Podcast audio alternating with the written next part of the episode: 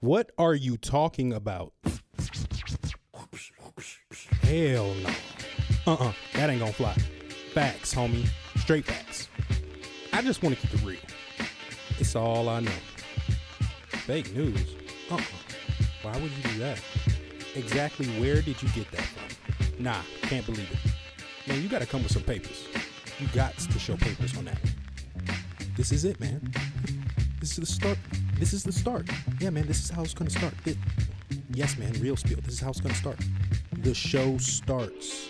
Huh? Yes, man, the intro. Real spiel. Real spiel. Yes, real.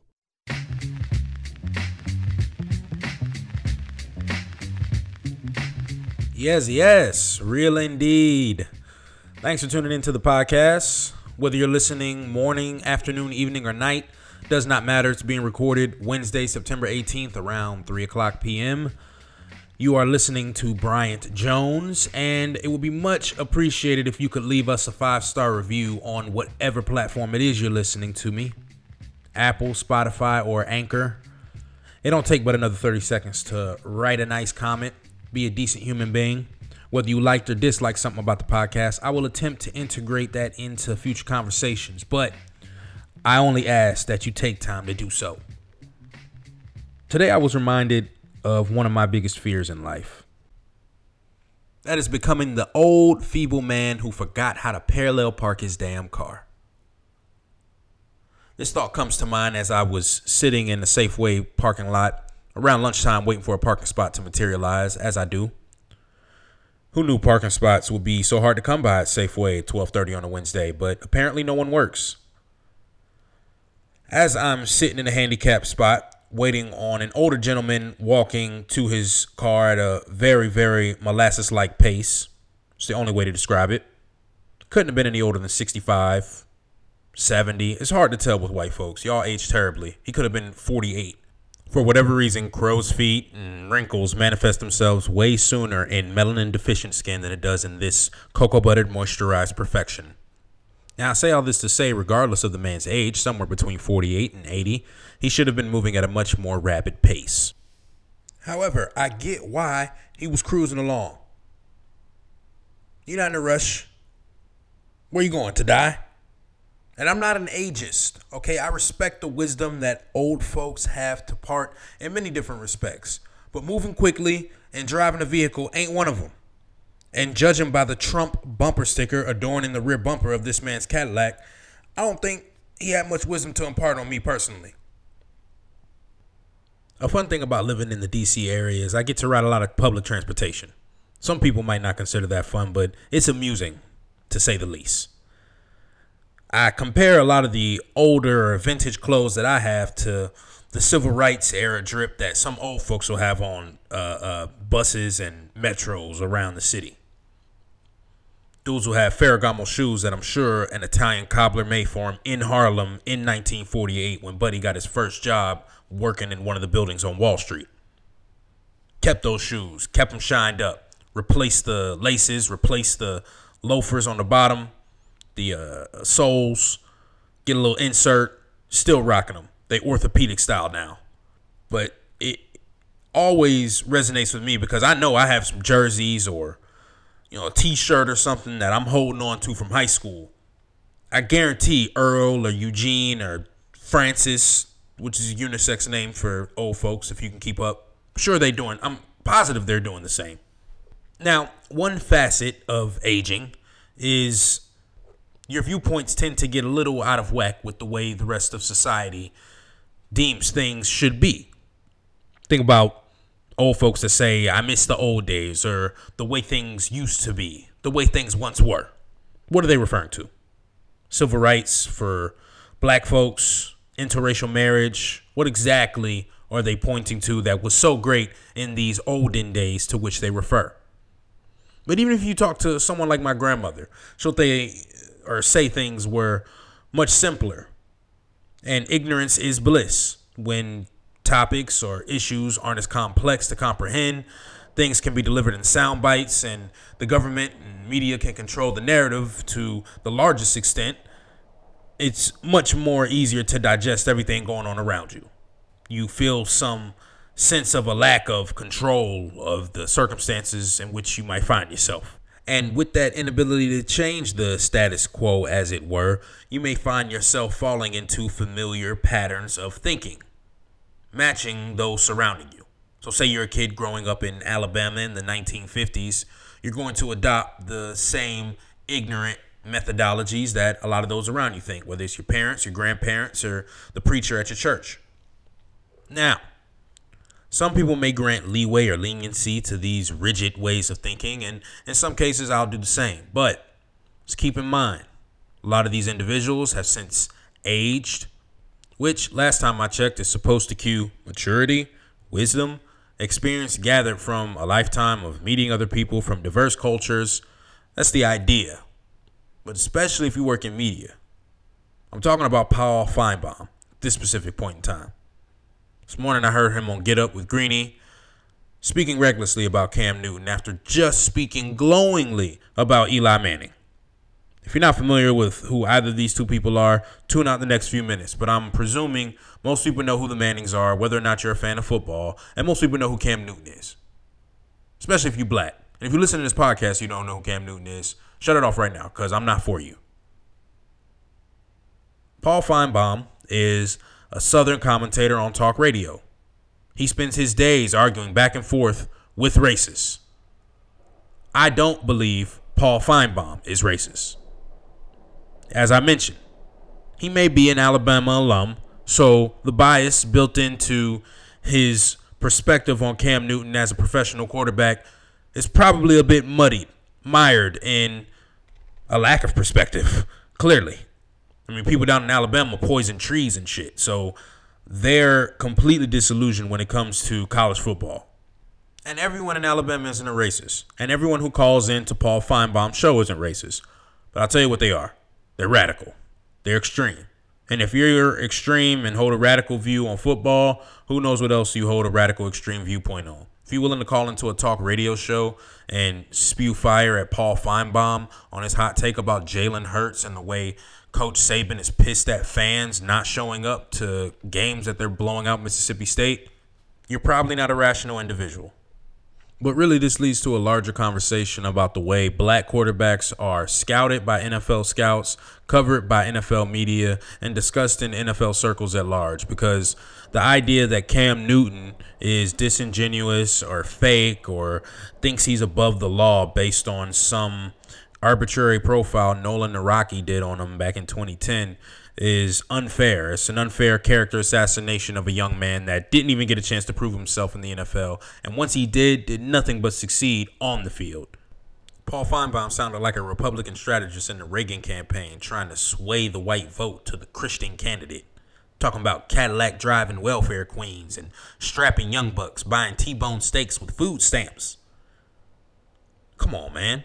You're gonna tell me Cam Newton really brought the Panthers down the last four years, as if he wasn't an NFL MVP, as if he didn't single-handedly take them to the Super Bowl with a solid defense led by Luke Kuechly, I might add. But come on, man, get your head out of your ass. Eli Manning has brought down the Giants the last three years with terrible play and a very, very strong last name. I will give him that.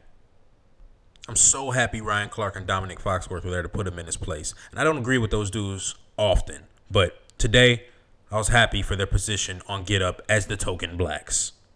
Speaking of Domonique Foxworth, he had a hot take about the Dolphins, saying organizations need to do a better job protecting players. This is ridiculous that they're out there uh, tanking on purpose. Man, if you're on the team, play better. This is my take on it. I'm a fan. Okay, the players aren't the stakeholders being screwed over most here. As a fan of the Dolphins, which I'm not, if I were, I'd be highly upset if I was forced to pay the exact same ticket price. The organization not gonna suffer with me. Shit. Last I checked, all them players still getting paid weekly.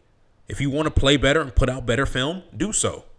Most dudes in the league have a three-year lifespan anyway, so most of those dudes on that team are gonna be players that are in transition, transition to another team or transition out of the league. Any player worth the shit like Tunsil, uh, Fitzpatrick, Kenny Stills, they all got traded for top assets. And that's what's going to happen. Rest of them dudes, the Fitzpatrickses and the uh, Josh Rosens and all the other, you know, no name players on that team are just going to continue to be that on other teams. People recognize what's going on.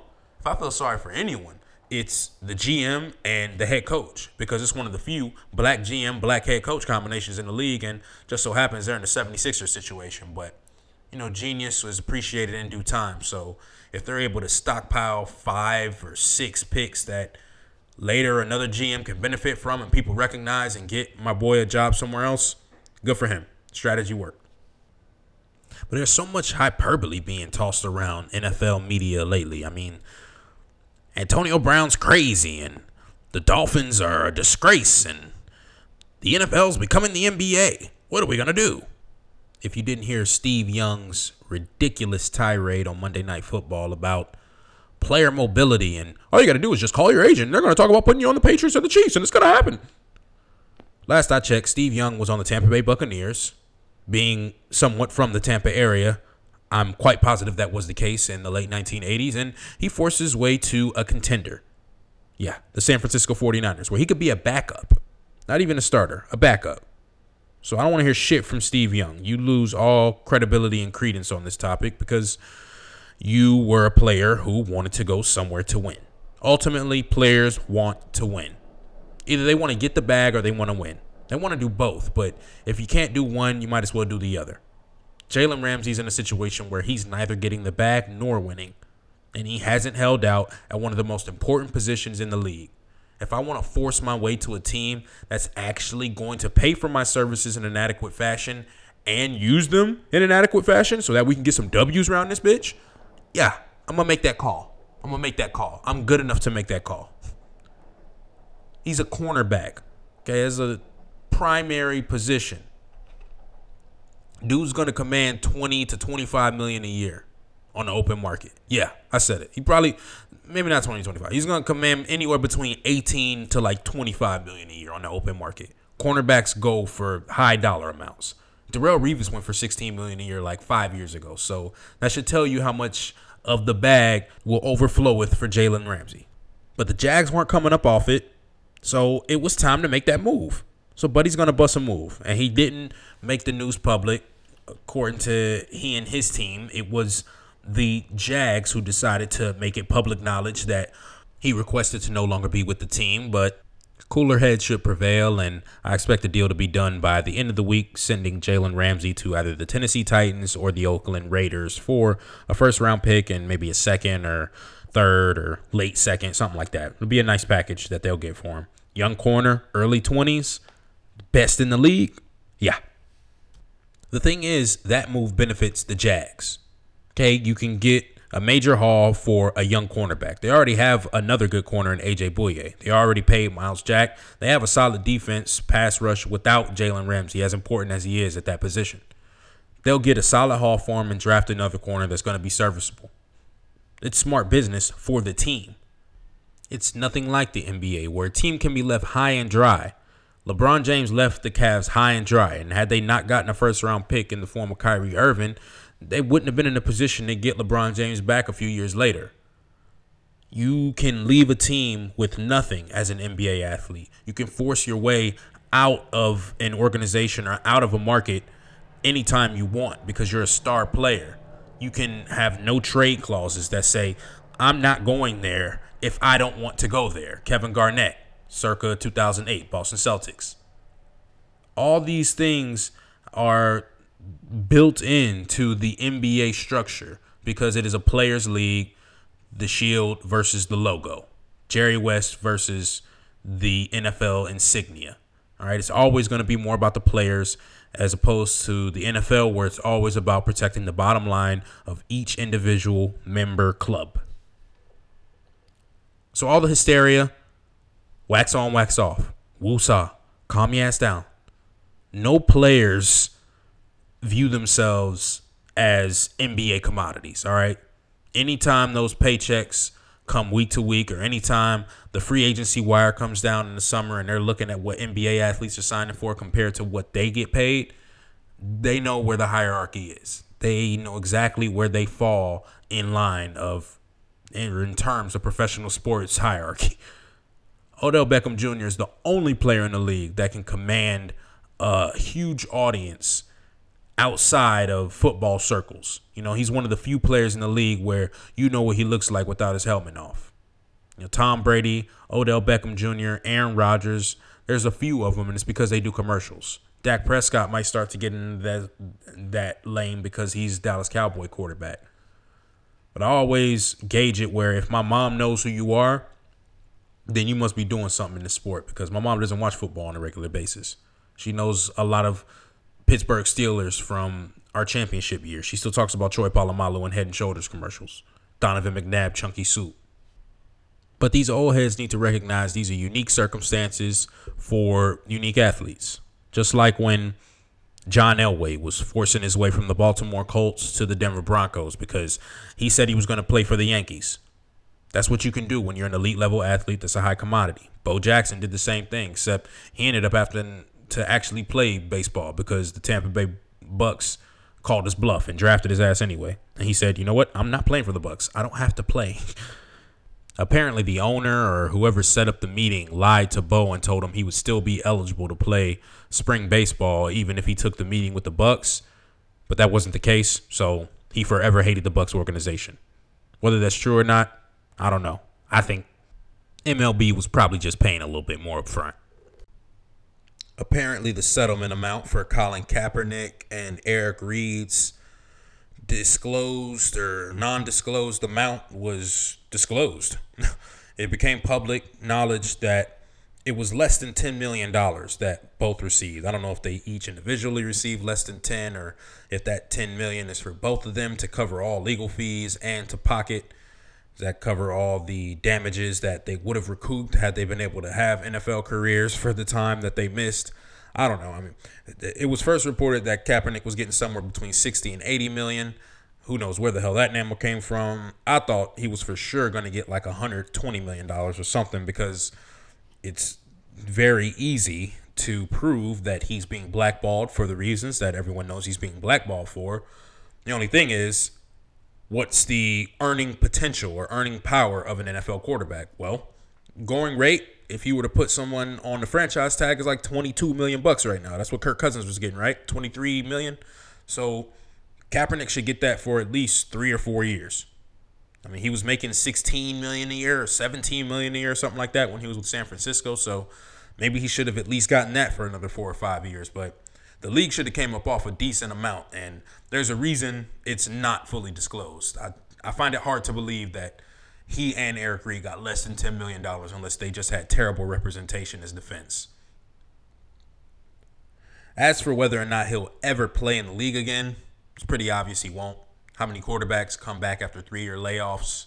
Uh, Andrew Luck might. He might be the first quarterback to come back and just say, you know what, I feel I'm feeling it again. Know, it happens in basketball sometimes. Uh, Carson Palmer, take that back. Carson Palmer came back after a layoff, didn't he?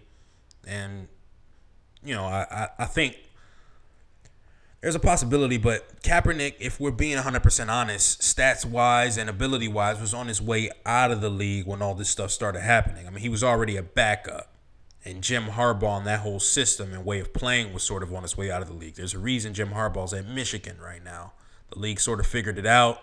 And whether or not Kaepernick was a product of Jim Harbaugh's success or vice versa, he definitely started to deplete in terms of his ability those last two years. We can all say that. It's safe to say. Then he became a martyr for the cause. We respect and appreciate that.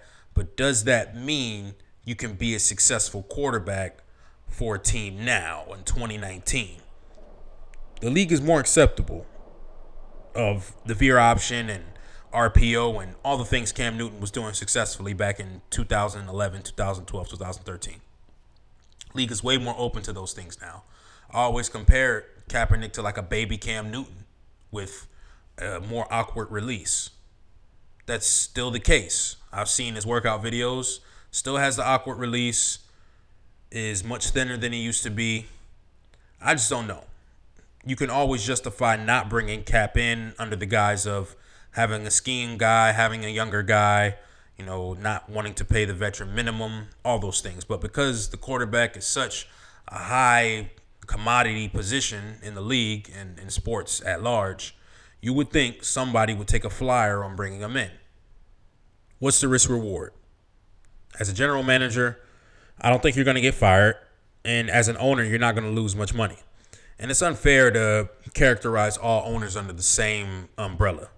You know, Shad Khan, I'm sure, isn't prejudiced against Kaepernick's cause. I don't know that for a fact, but that dude's Saudi Arabian. He's a billionaire. He probably isn't even aware.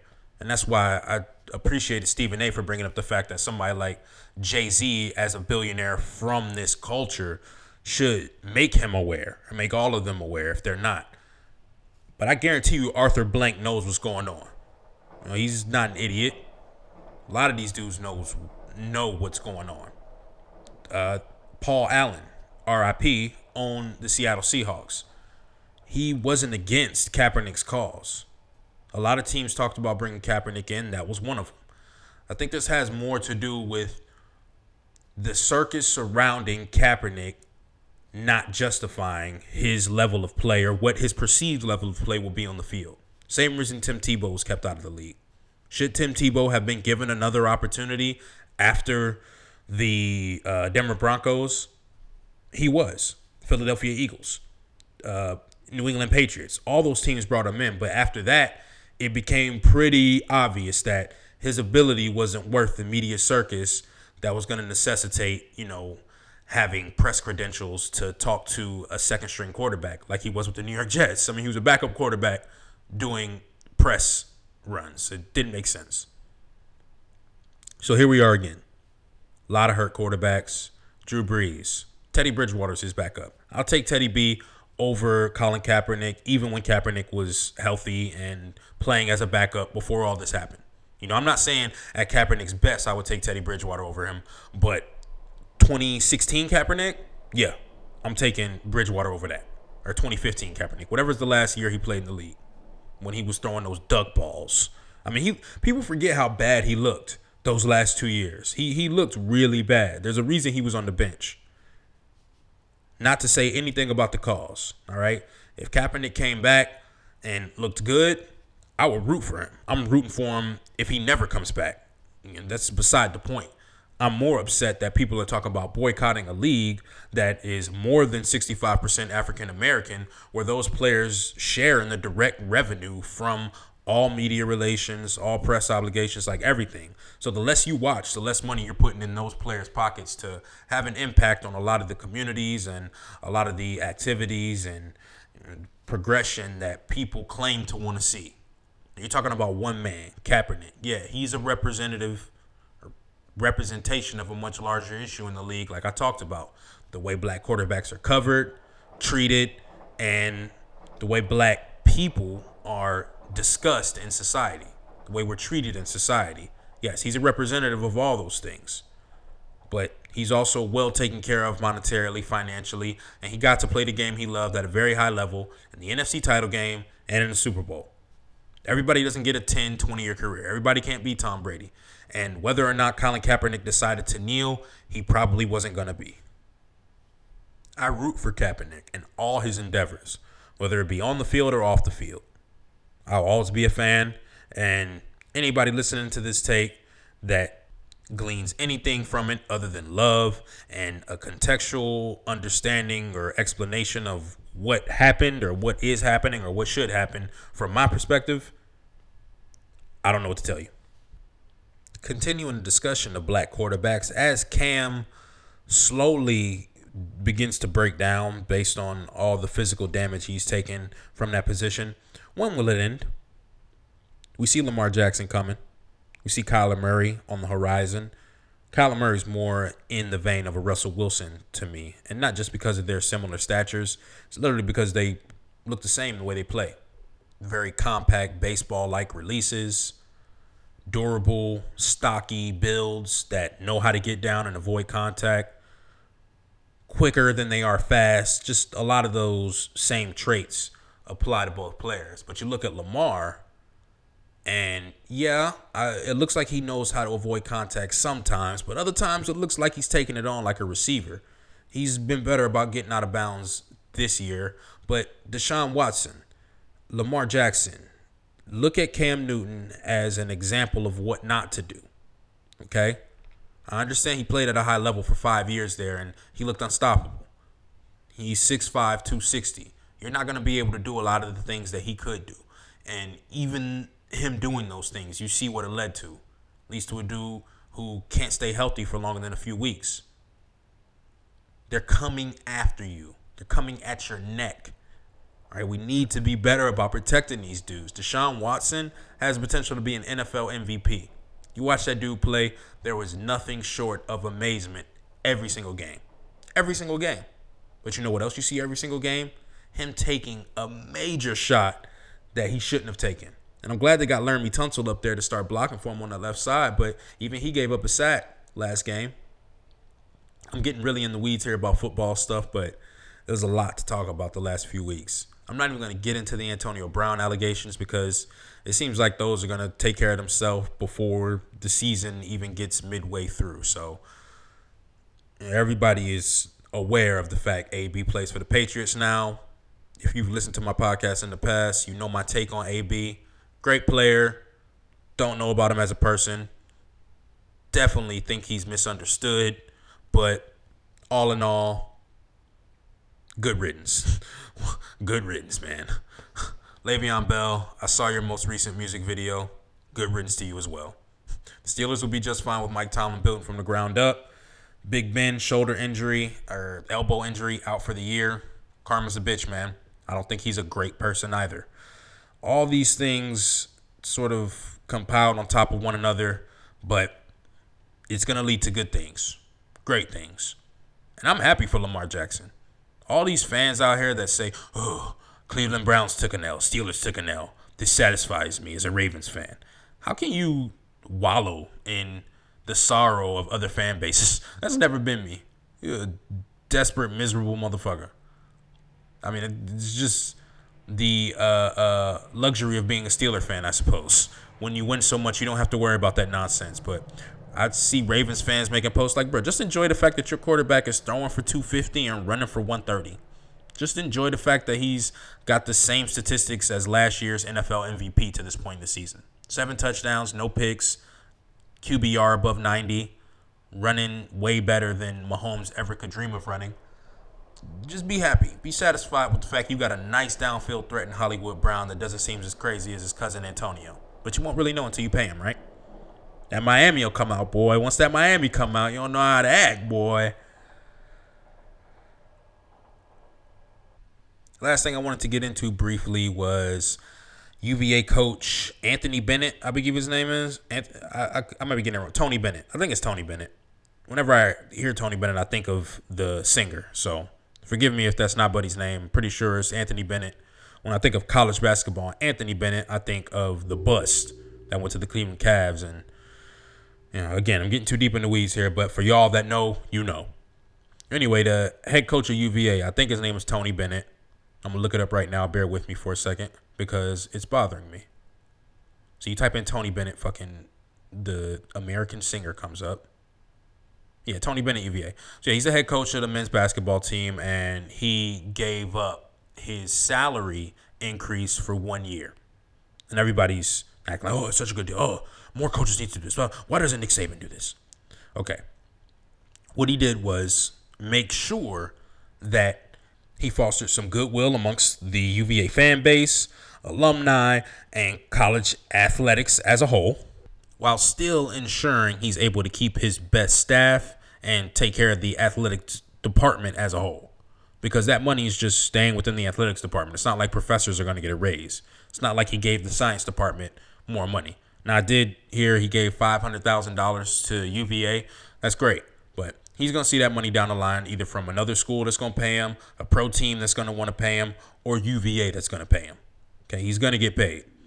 The idea that he forewent one year of extra money that's going right into the pockets of the rest of his coaches, which is a great thing. I mean, if you're his coaches, most definitely. I mean, more coaches should do that. If Nick Saban did that more often, Jeremy Pruitt probably, or not Jeremy Pruitt, but Kirby Smart probably wouldn't be coaching against him. Jeremy Pruitt's coaching against him too in Tennessee, but that's not really much of a threat. And on that note, I'm going to call it quits for this cast. I appreciate everyone who took the time to tune in and listen to me babble incoherently and sometimes coherently Uh, please, again, leave five star review on whatever platform it is you're listening to the podcast. Continue to listen, share, rate, review. Uh, check out the Instagram page. I post wild videos. Share those videos, like them. Uh, much love, peace, and chicken grease. Deuces.